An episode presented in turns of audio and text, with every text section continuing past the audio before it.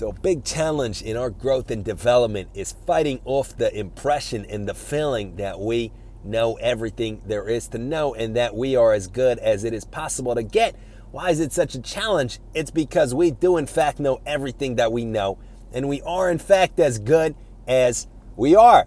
Imagine no matter what the, uh, level a person right now is on as it concerns their development, their mind, their morals, whatever.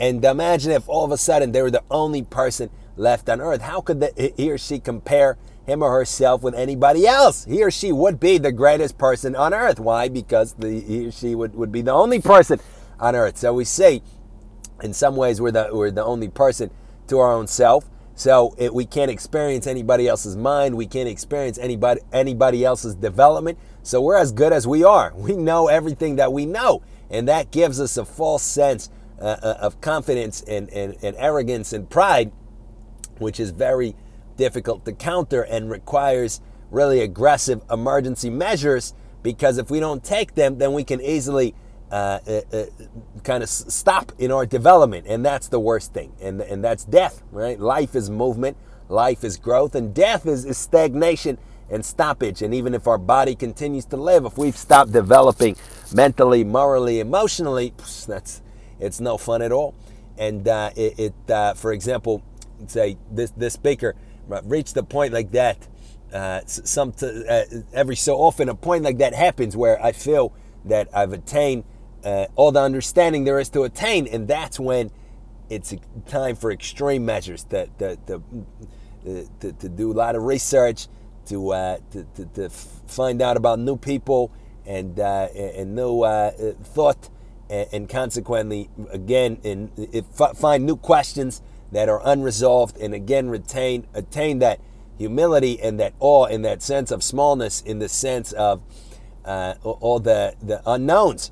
Right? Just like uh, great uh, English scientist Newton said, feel like a little kid playing on the seashore with, with seashells, and the rest of reality is that huge ocean. That's how we should feel if we want to continue to grow and develop as human beings, as it concerns everything, as it concerns our mind, again, our morals, our emotions, uh, our, our, conception of the truth. most generally, we would say that's how we have to feel.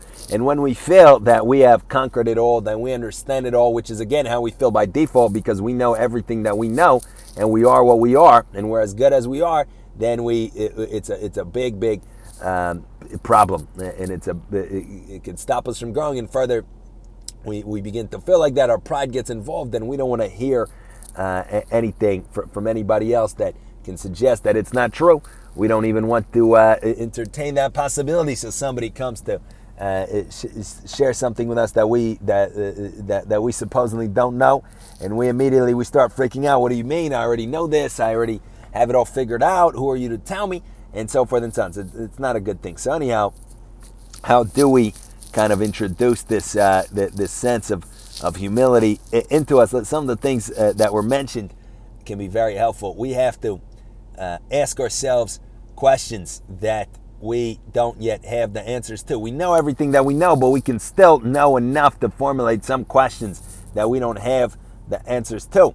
Uh, so, for example, um, a detective trying to solve a case can, can, knows everything that he or she knows based on, on what's what's already been known. Right? Here's the evidence. Here's the the testimony, the fingerprints, the the video footage, this and that. But it, it's still possible to formulate a question that there's no answer to. Who did the crime? So it's the same thing.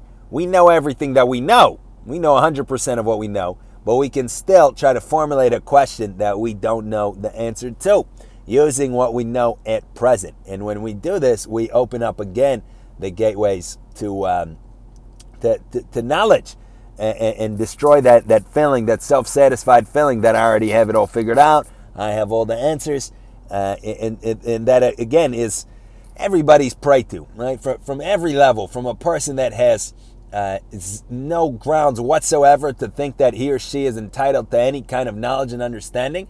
It's how many thousands of, uh, of conversations it's possible to have with people that uh, have not the slightest reason to, to think, rationally speaking, that they, they should be entitled to any opinion at all. They haven't ever read a book. They haven't ever studied anything. They've never had a systematic, non emotional thought. And yet, the person feels that I, I know everything. Literally, I know the meaning of life.